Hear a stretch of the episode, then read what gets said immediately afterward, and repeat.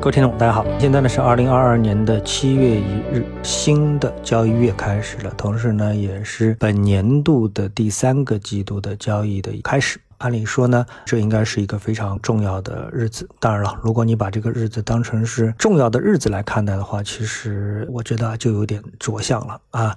每个交易日都非常的重要，因为我们知道这个股市的上涨、上市公司的业绩。经济的复苏全部是来自于消费者的努力，消费者的付出，它不是由生产方，是由消费者来推动的。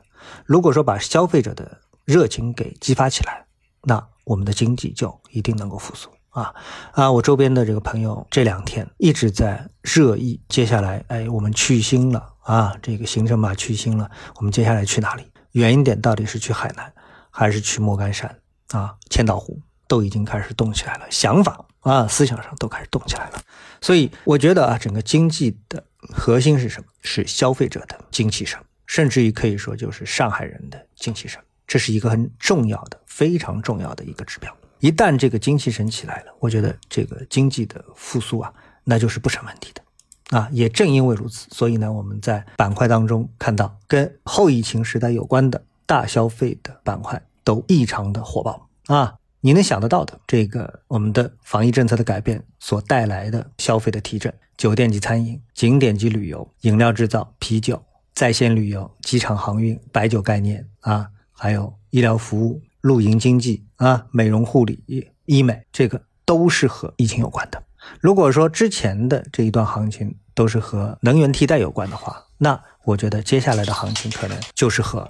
我们的整个的疫情的政策的转变有着最直接的关系，所以大盘到底走的怎么样？我觉得啊，这是第二层面考虑的问题。第一层面考虑的就是有没有接力棒，有没有板块能够跟上，并且你对这些板块有没有信心？整个市场对这个板块有没有信心？我觉得这个才是核心。啊，我们不要为一些我们不必要担忧的事情而去担忧啊，比如说我们担忧房地产到底能不能复苏，那关你什么事情呢？对不对？让它复苏好了，还不复苏好了，对不对？啊，这跟你没有太直接的一个关系啊。这个我觉得问题就出在这里。那不知道刚才我跟大家有没有提到啊？除了这些商铺的重新开业复苏之外，我在那路口看到了广场舞，我觉得这是一个城市复苏的精髓啊，精华、精气神的这种精华，这代表了一个城市真正的复苏。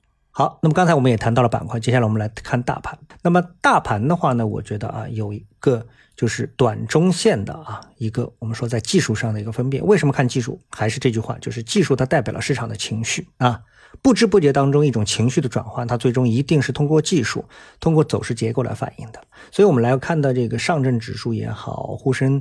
这个当月啊，就是沪深三零零的这个指数也好，我们都可以看到啊，它在上面这个最小级别，就是日内走势当中呢，它有一个上面它有一个这个箱体啊，有一个箱体。那么这个箱体呢，在上证指数当中呢，它的箱体大致在三四零五点，上证指数啊，所以呢，这个指数收是收在了三四零零点之下，虽然很少，但它这个呢，在缠论当中呢，就是属于一个第三类卖点。如果指数能够回到三四零五点之上，那么在一分钟、五分钟图当中呢，就没有必要担忧了。当然，这个就太细腻了啊，太细腻了。那么，我们如果说把它放的稍微远一点的话，我们来看十五分钟图啊，这个就比较清楚了。十五分钟图呢，它的关键点啊是在三三六零六零点这个位置呢，差不多是有一个缺口。如果上证指数击穿三三六零点，那我认为啊，可能技术上就是一个比较明确的回落的这么的一个信号了。